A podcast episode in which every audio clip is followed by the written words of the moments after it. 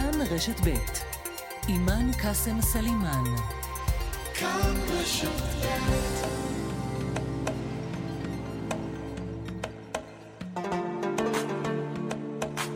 מרחאבית, מגזין לעניינים ערביים בארץ ובעולם עם אימן קאסם סלימאן. מרחאבית, مجلة تتناول شؤون العرب في البلاد والعالم مع إيمان القاسم سليمان.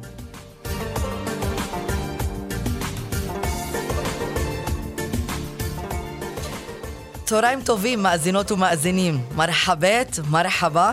רשת בית, אנחנו איתכם עד השעה שלוש.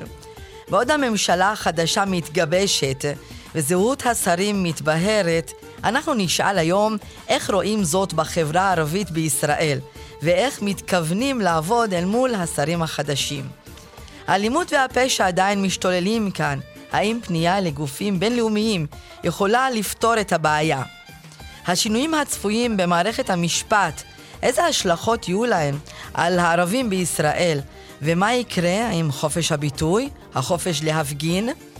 נתונים לא טובים לגבי אחוז תעסוקת נשים ערביות. מהם החסמים למרות שאחוז הנשים הערביות המשכילות עולה? ננסה לקפוץ לקטר, לשמוע איך האווירה שם כעת. מרחבת, עורכת שושנה פורמן, מפיק אביגל בסור, על הביצוע הטכני נויה משיח, ואני אלווה אתכם היום, אימן קאסם סלימאן. אהלן ביקום.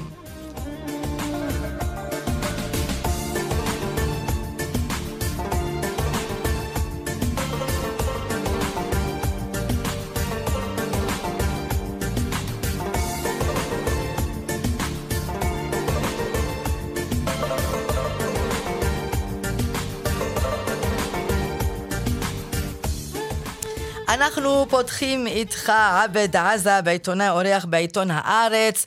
מסע אל חיר עבד, שלום לך. מסע אל וורד, שלום ברכה. איך לפי דעתך צריכים האזרחים הערבים לפעול אל מול הממשלה החדשה? טוב, הממשלה החדשה שעדיין לא קמה, עדיין לא הושבעה, יש הרבה רעש וצלצולים סביבה.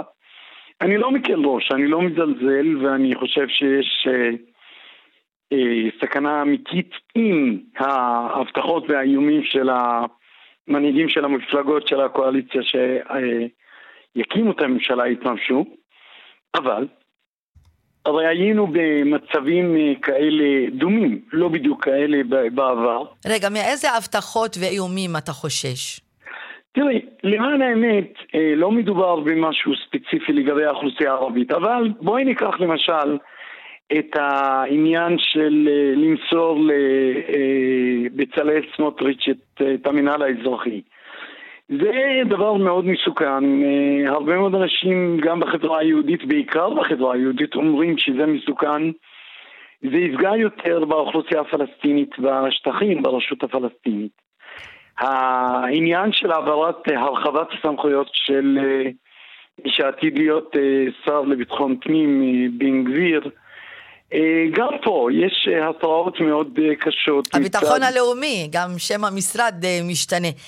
אבל אתה כתבת, אתה כתבת עבד מאמר בהארץ לגבי למשל נסיעתו של חבר הכנסת איימן עודה לארצות הברית והפגישה שלו באום עם מזכ"ל האום, במיוחד בעניין האלימות והפשע בחברה הערבית.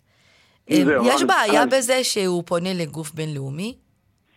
זה לא שיש בעיה, זה חסר טעם, זה חסר תכלית, זה חסר תוצאות. הסיבה פשוטה, ואני גם uh, כתבתי קצת שם במאמר עצמו, תראי, ב- ב- כשמדובר בסכסוכים קשים כזה, כשיש לנו פה הבעיה הישראלית-פלסטינית, האום מעולם לא התערב uh, בסכסוך מדמם, אלא אם כן הוא קיבל פקודה ממה שאני קורא למעצמת הרשע ארצות הברית, והיא אכן מעצמת רשע. אבל אם נשים את העניין הזה בצד, הרי אם האום היה באמת אמור להתערב ולעצור אלימות נגד החברה הפלסטינית, והיה צריך לעשות את זה מזמן. תראי מה המתנחלים עושים, תראי איך, איך, תראי כמה אנשים, כמה הפלסטינים נהרגו בשטחים מתחילת אה, אה, כהונתה של ממשלת השינוי. ובענייני, בענייני האזרחים הערבים בתוך ישראל. אז פה הגענו לעניין ה... לעניין הכי כואב. קודם כל, האום לא יכול לעשות שום דבר בעניין הזה, חוץ מאולי לכתוב מכתב לשר לביטחון לאומי, לשר לביטחון פנים, תגבירו את האכיפה בחברה הערבית, אבל זה גם איימן עודה עצמו, וגם את וגם אני יכולים לעשות את זה. אבל, הרי אני חולק כל הזמן על, על מנהיגי החברה הערבית בקשר לסיבה, של האלימות, הסיבה העיקרית, לא הסיבה היחידה, אבל הסיבה היא שאנחנו הערבים לוחצים על ההדק. אז בטח מכל הסיפורים, אכיפה, לא אכיפה, בסופו של יום האצבע שלוחצת על ההדק, האצבע שמחזיקה את הסכין, הנה עכשיו קראתי באחד ה...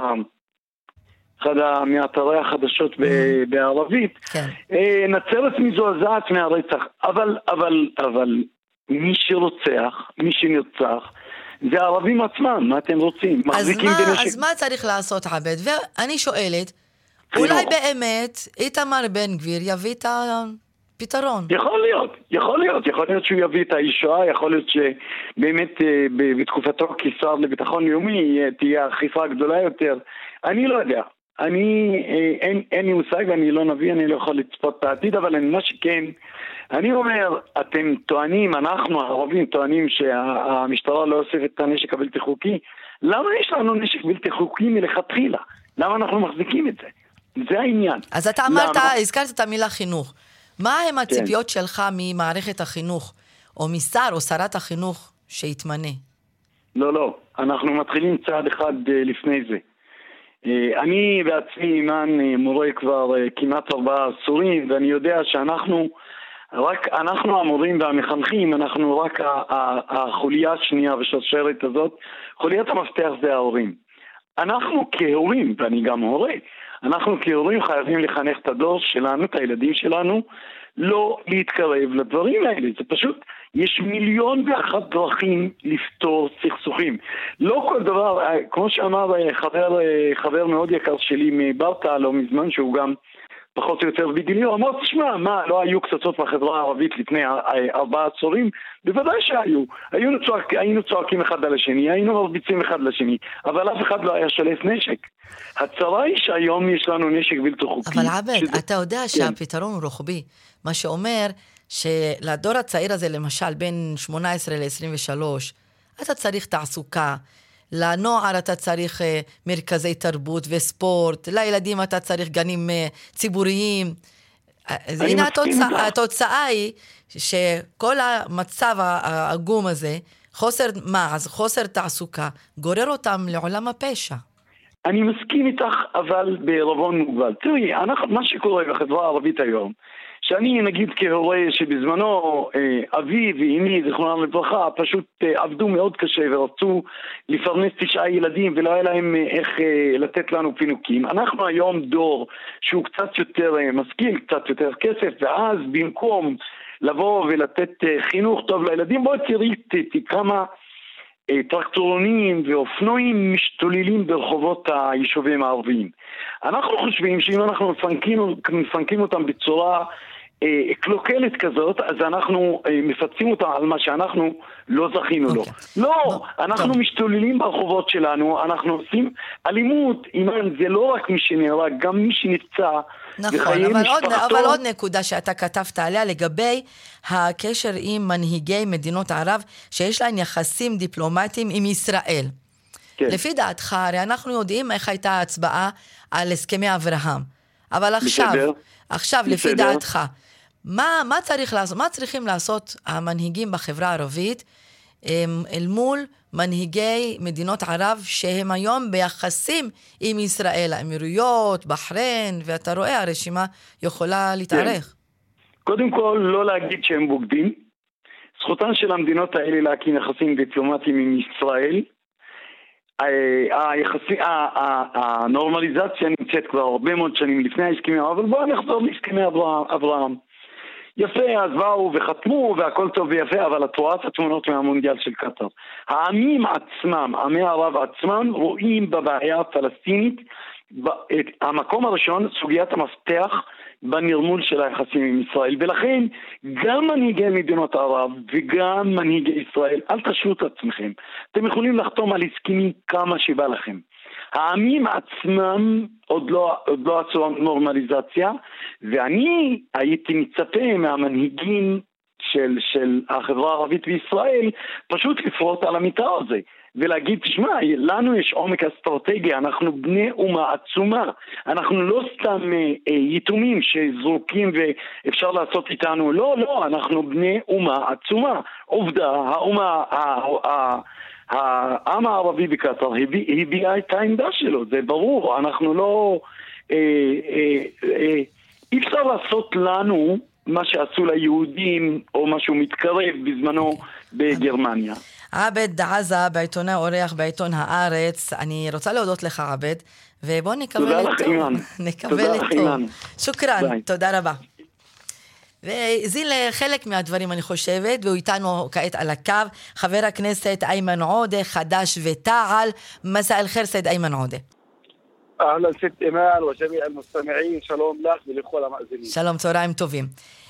איך ישפיע הרכב הממשלה החדשה על האזרחים הערבים בישראל לפי דעתך?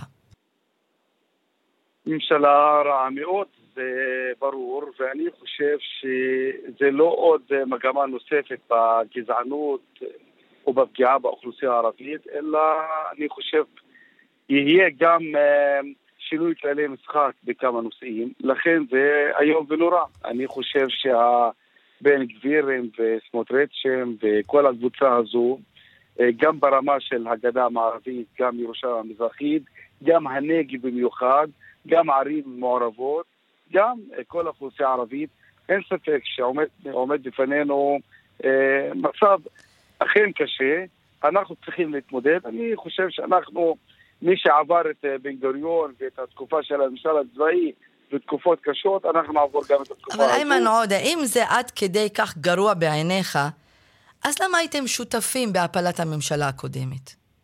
אימן, אני נמאס לי מה, מהשאלה הזו והפנייה הזו, באמת. ואני חושב, אולי, איפה אפשר להגיד... אתם תגידו שיקלי וסילמן, אבל גם אתם. תעזבי, תעזבי, באמת תעזבי. זה נכון סילמן ואורבך, ונכון מאזן וגיידה, זה הקואליציה, אבל לא רק. מה את חושבת, שהבית היהודי היה מקבל אותנו?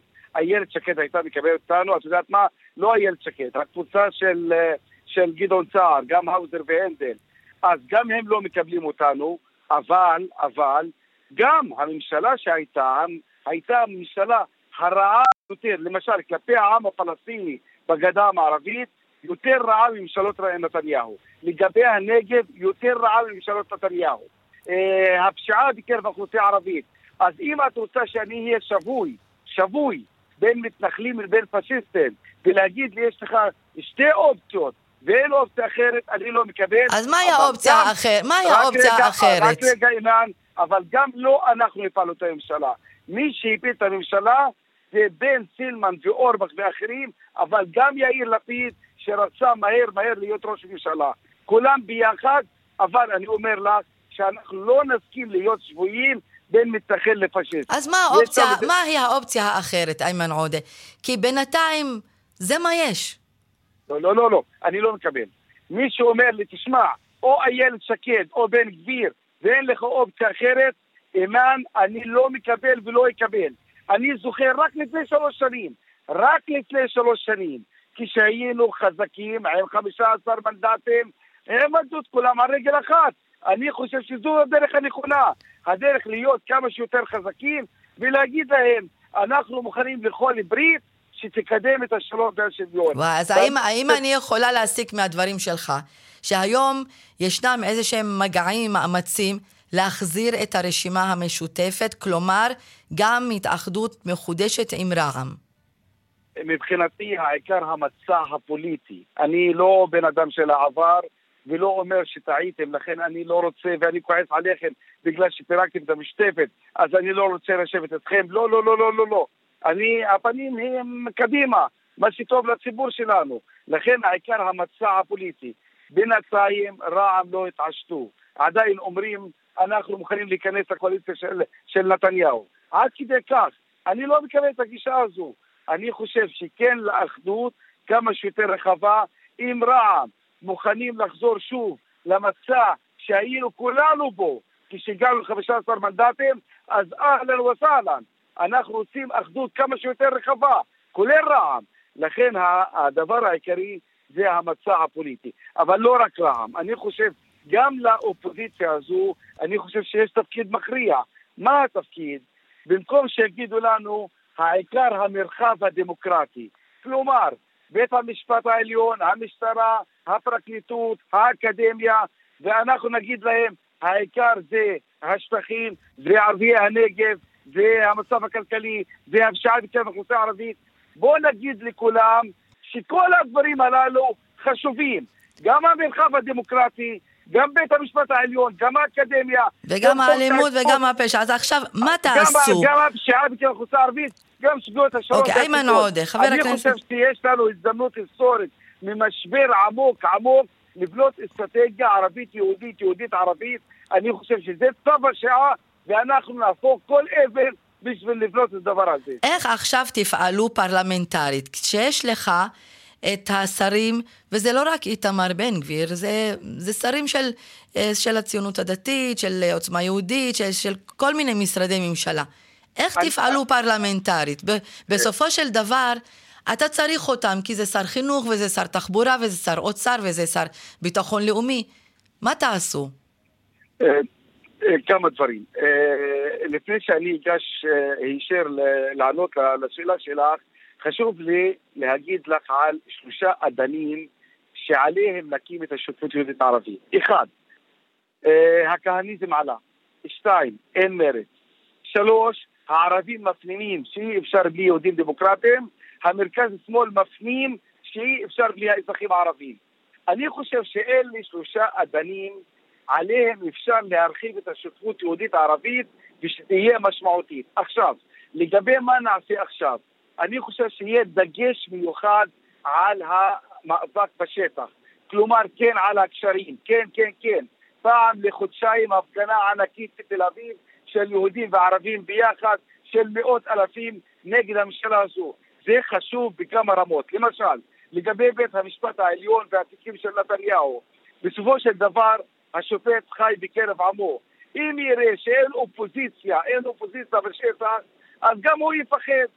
גם הוא... ואני שוב מחזירה אותך לנושא בסופו של דבר של ועדות בכנסת, לא, של לכן, שרים. לכן, נגיד עכשיו, איתמר בן גביר יבוא, יגיד לכם, אני רוצה לשבת איתכם, לדון בנושא הנשק המשתולל ביישובים הערבים. אתה, איימן עודה, מה תגיד לו? אני, אני, אני אגיד, אני אגיד לך מה עשיתי היום ואתמול. הייתי היום בוועדת כספים, יושב הראש הוא גפני, קידמתי דבר חשוב מאוד לגבי הבתי ספר מוכר לא רשמי בקרב האוכלוסייה הערבית. דברים כאלה פה ושם נעשה כל הזמן. עכשיו, לגבי בן גביר, סליחה, אני לא רוצה לשלוט אף אחד.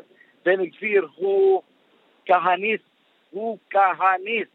עדיין בסלון ביתו יש התמונה של גולדשטיין שרצח עשרים ותשעה מתפללים ערבים פלסטינים בחברון.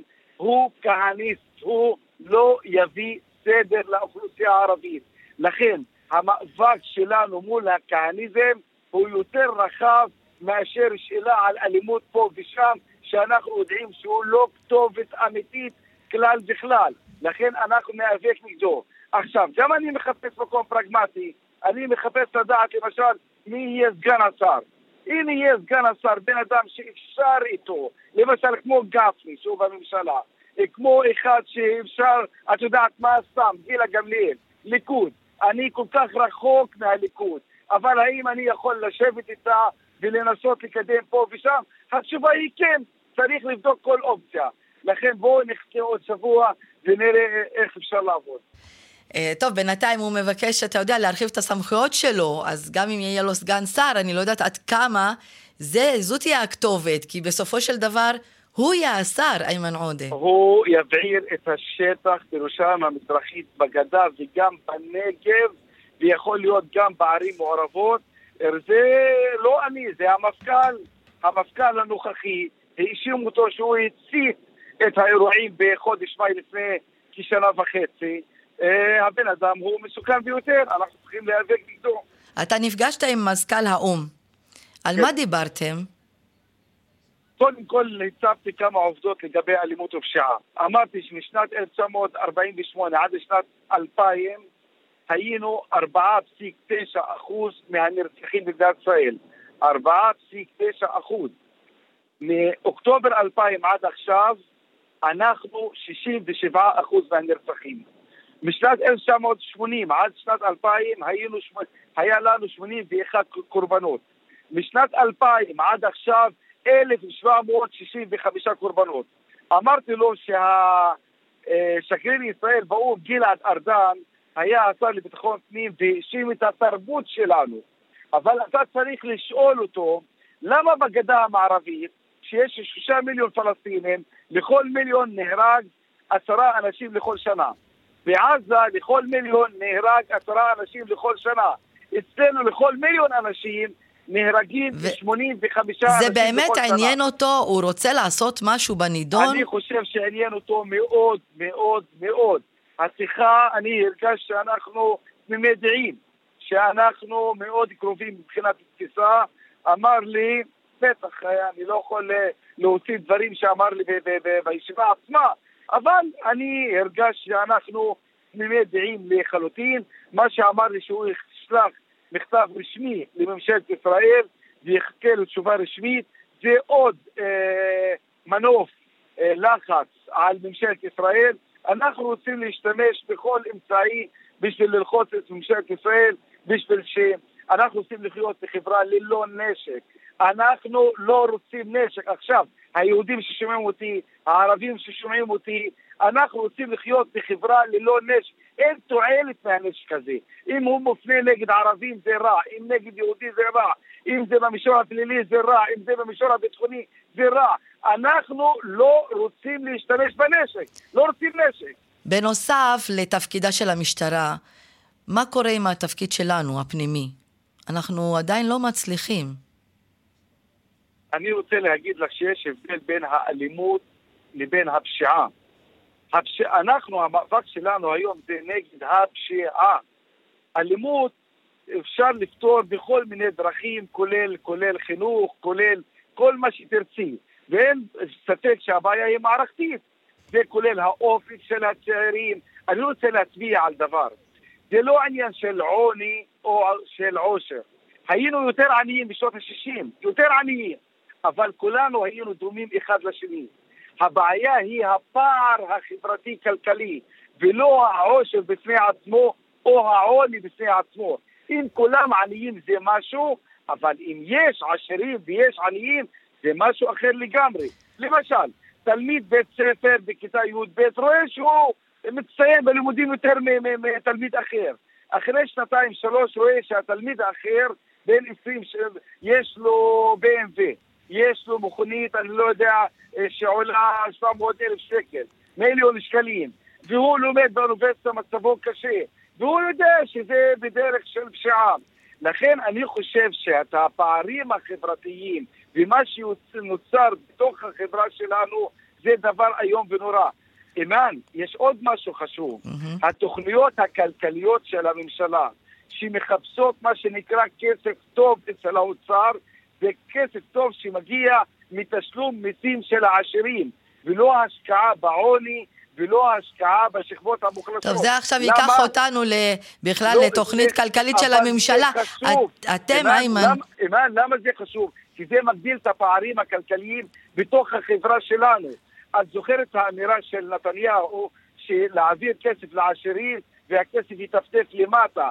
התפיסה הזו מגדילה את הפערים, וזה כבר עשרים שנה פוגע בחברה שלנו, וזה מחזק את הפשעה בקרב החוצה שלנו. לכן זה מערכתי, אבל בשביל להתקדם התקדמות של ממש, בואו נתלבש על העניין של הנשק הבלתי חוקי, זה ישים אותנו במקום אחר לגמרי. חבר הכנסת איימן עודה, יושב ראש חדש ותעל, שוקרן ג'זילן, תודה רבה לך, ואנחנו כמובן נמשיך לעקוב אחרי כל הסוגיות של החברה הערבית. וחבל שמרוקו הפסידה אתמול, וזה היה דבר, אני חושב, ממש כל האנשים שצפו בטלוויזיה הרגישו שהאוכלוסייה שלנו הרגישה טעם של הישג מסוים. אני, אימן, מעריך אותך ואת התוכנית שלך. תודה רבה לך ולכל המאזינים. תודה לך, וזה היה מהמם בכלל, כל המונדיאל הזה, וגם איימן, שים לב, יהודים ממוצא מרוקאי, הם גם לצד הערבים, עקבו אחרי נבחרת מרוקו, היו פה דברים מאוד מעניינים בסיפור הזה של מרוקו. חלק גדול מהם אהבו ורצו שמרוקו תנצח, חלק גדול כשראו את דגל פלסטין, חזרו בהם, אבל אני רוצה להגיד להם, צריך לכבד, לכבד את הסממנים הלאומיים של כל עם, כולל הדגל הפלסטיני, שדגל של עם, שהוא נכבש, מגיע לו מדינה, ושיהיה שלום, שיטיב עם כולנו, ערבי ויהודים. תודה רבה, שוקרן, איימן עודה, תודה רבה. תודה רבה, אימן, תודה רבה לך.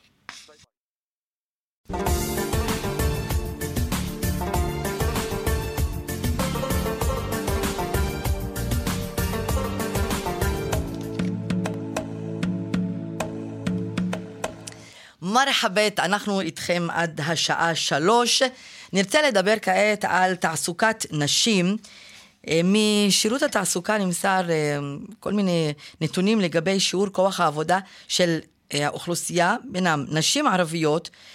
שיעור כוח העבודה עלה בשישה אחוזים בשלוש השנים האחרונות, אך הוא עדיין נמוך ועומד על ארבעים וחמישה אחוזים בלבד, לעומת שיעור ההשתתפות של שבעים ושמונה אחוזים בקרב הנשים היהודיות הלא חרדיות.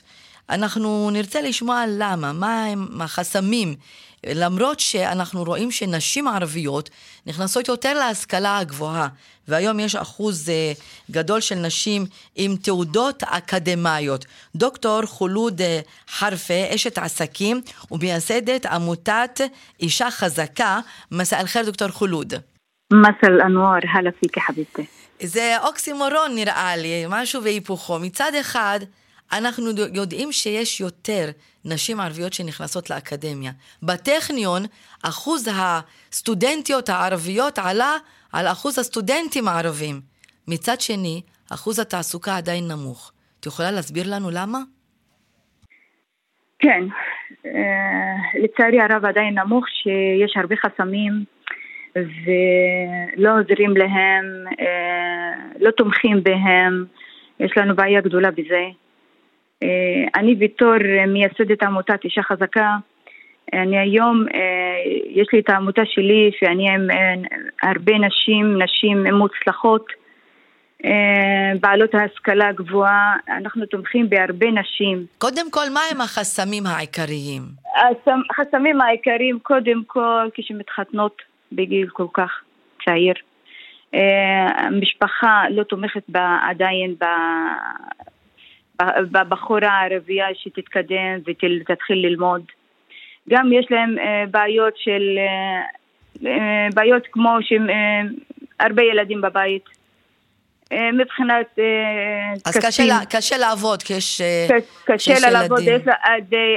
יש הרבה ילדים. גם מבחינה כספית, נגיד ההכנסה גם של בעלה לא כל כך במומצא. אז דוקטור חולוד, מה קורה עם שוק העבודה ביישובים הערבים? עד כמה יש מקומות עבודה? כי זה, בואי נהיה מציאותיות, לאמא עם שלושה, ארבעה ילדים, אם אין עבודה קרובה, קשה לנסוע כל יום למרכז הארץ, שעתיים הלוך, שעתיים חזור. אז האם יש מספיק שוק עבודה ביישובים הערבים? לא, אין מספיק, אין מספיק בכלל.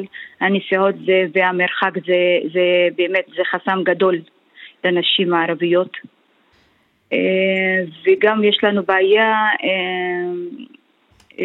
איך, איך, איך להתקדם, איך לקבל תפקיד, גם אז, איך להיות יותר ביטחון עצמי. אז, נשאר, ללכת, אז הם נשארות בתפקידים יותר נמוכים, את אומרת? נמוכים, נכון.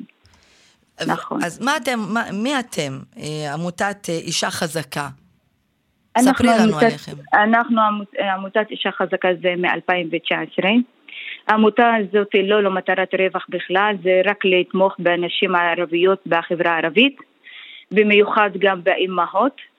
אנחנו חמש עשרה בחורה, שאנחנו עובדים על זה, נותנים מהזמן שלנו ומכסף שלנו, מנסים כמה שאפשר לשדרג לשדרג את העסקים בקטנים של נשים, נגיד מעצבות בתכשיטים, תופרת, כל מיני, גם עוזרים לה איך אפשר שהיא תתחיל להתפרנס לבד, mm-hmm. בלי אף אחד שיעזור לה. וגם מעדידים את הבנות הצעירות, נגיד הן עובדות בתפקידים בבנק, בדואר, איך אפשר לקבל תפקיד יותר טוב, יותר רציני.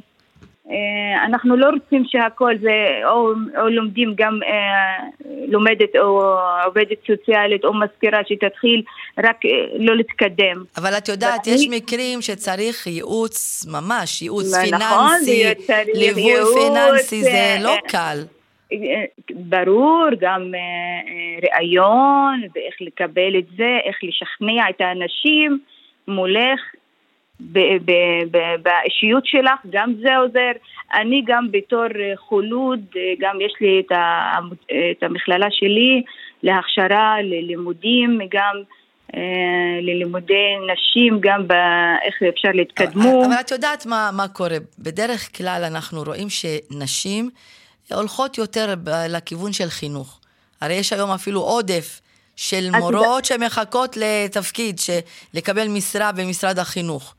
אולי הנשים עצמן מעדיפות לחפש מסגרת של, את יודעת, עבודה משמונה עד שתיים, ולא לנסות את הסיכון הזה של להתחיל עסק עצמאי. זה מה שאנחנו רוצים. את יודעת, הבחורה הערבייה, משנים הראשונות שהיא נולדה, מתחילים להגיד לה, את תלמדי ותהיה מורה, מורה זה טוב לבית, זה טוב לילדים. אבל... אבל התפקיד שלנו היום, ואני גם מבקשת מהמדינה שתעזור איך אפשר לקדם את הנשים, גם הערביות, גם בהייטק, גם בטכנולוגיה, גם בכל תחום. וגם אני מבקשת מכל ארגון, מכל ארגון שמקבל נשים מחברה ערבית, גם יש חסמים שהם פעמים עושים ישיבות אחרי בשעות נגיד שש לשבע, כל מיני. אז אני מבקשת גם... שיתנו להם יותר קל, יתמכו בהם, כמה שאפשר לעזור לאמהות לצאת מהבית ולעבוד, ולהתחיל, לא, לא להמשיך לעבוד רק את המטפלת, רק, רק משרד החינוך, רק עובדת סוציאלית, לא.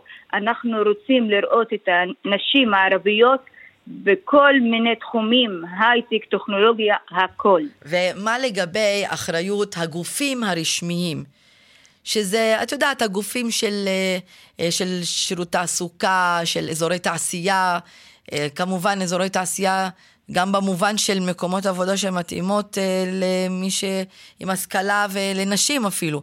מה קורה מהצד השני של המערכת? את יודעת, זה גם צריך גני ילדים, מסגרות לילדים. אישה לא יכולה פתאום להגיד, יאללה, אני רוצה לעבוד. היא צריכה... מקום עבודה, מסגרות, תחבורה ציבורית. נכון, נכון. זה מה שאנחנו מדברים כל הזמן. אבל לצערי, הם מנסים לעשות את העבודה שלהם, אבל לא מצליחים בגלל, את יודעת, עסקים וארגונים בכפרים הערביים, אין לנו כל כך הרבה. Mm-hmm. לצערי הרב.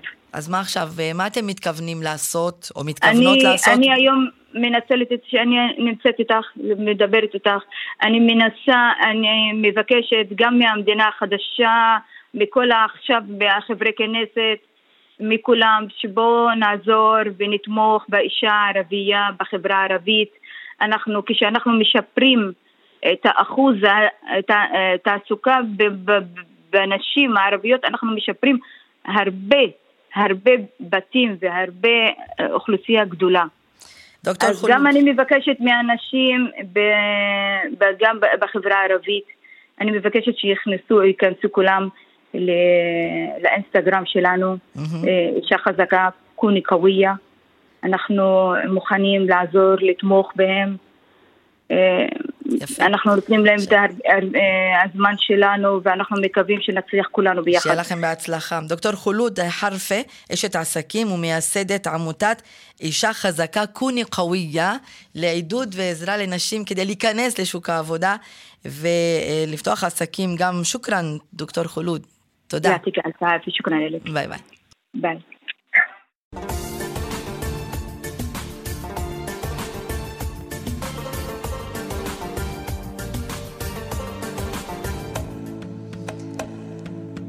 מרחאבית, אנחנו ממשיכים ודנים בכל האקטואליה מצד אחר של המערכת, מה קורה עם החברה הערבית בישראל. עורך דין אחמד מסלחה, מומחה למשפט פלילי וממשל, צהריים טובים עורך דין מסלחה. צהריים טובים. מדברים הרבה על שינויים, קוראים לזה רפורמות במערכת המשפט, איך השינויים הצפויים במערכת המשפט ישפיעו דווקא על האזרחים הערבים לפי דעתך?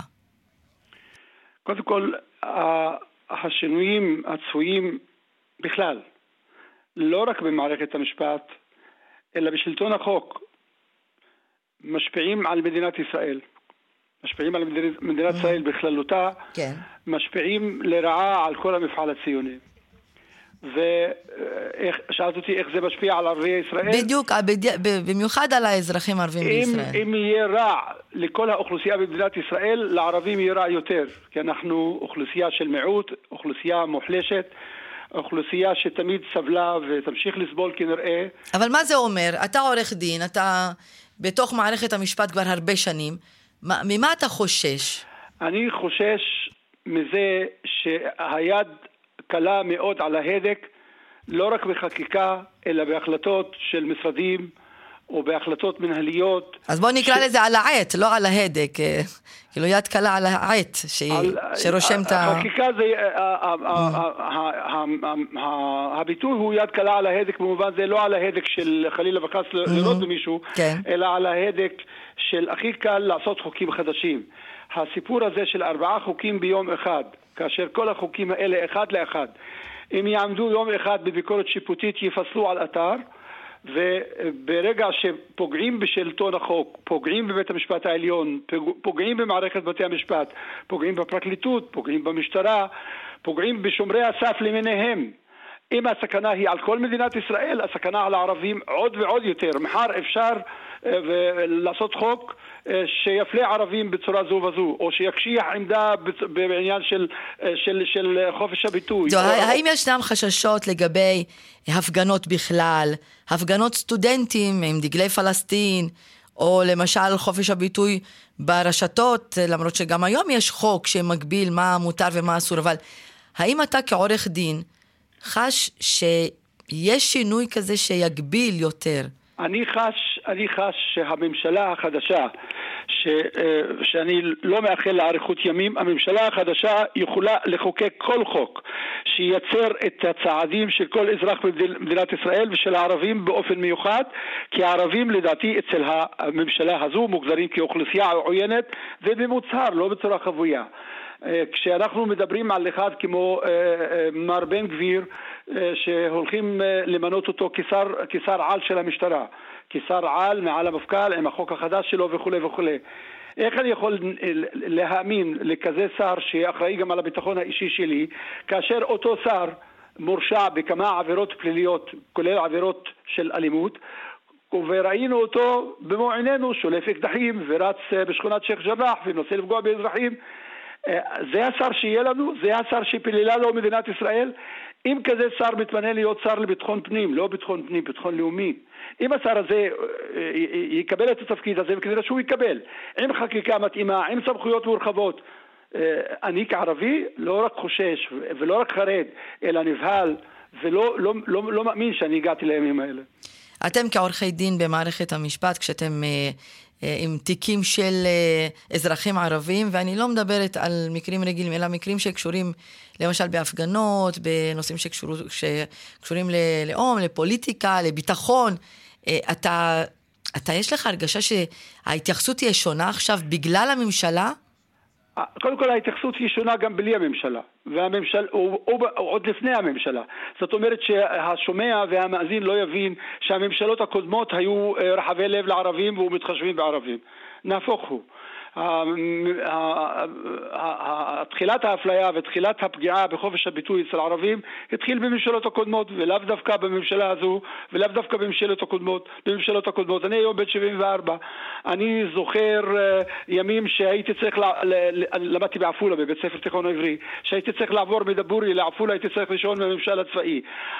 הממשלות הקודמות לא לא לא היטיבו איתנו ולא היינו שם בפרוספריטי בממשלות הקודמות, אבל הממשלה הזו עלולה, עלולה עם הרבה הדגשה, לפגוע במיעוט הערבי בצורה איומה ונוראה, כל פעם בגימיק אחר וכל פעם בטריק אחר. עורך דין אחמד מסלחה, מומחה למשפט פלילי וממשל. שוקרן, תודה רבה לך. תודה, תודה. רבה, תודה רבה. וכפי שהבטחנו לכם, אנחנו רוצים לסיים איפה? בקטר, ונאמר צהריים טובים למאמן והפרשן אחמד והב, שליח מכאן לקטר. מסע אל חיר, אחמד. מסע אל חיר, צהריים טובים לך ולכל המאזינים. איפה אני תופסת אותך? כי אני הבנתי שהיום כולם בסוק וואחף, ונהנים, כי אין משחק היום. האמת, נהנינו בבוקר, אכלנו בסוק וואחף, והסתיילנו קצת בכמה קניונים, ועכשיו חזרנו לבית מלון. תספר לי על הנוכחות של ערבים מישראל דווקא במונדיאל הזה, כי אני הבנתי שאתה יושב במסעדה, שולחן ליד אנשים מרנה, שולחן ממול מאום אל-פחם, שולחן מאחור מנצרת, ככה זה הולך שם? בכל מקום, והיום פגשנו אנשים גם מאוספיה, איפה שאני גר. אז מה, איך, תספר לי, תתאר לנו. קודם כל זה עבירה כאילו משפחתית וזה בבית, אבל מה שמעניין יותר ומה שחשוב יותר זה האחווה והקרבה, וכולם באו בשביל כדורגל, כולם באו ליהנות מכדורגל ומהמדינה הזאת שנקראת קטר, אבל מעל לכל אני חושב שלפחות הטלוויזיה הישראלית מכאן, שמה את ה...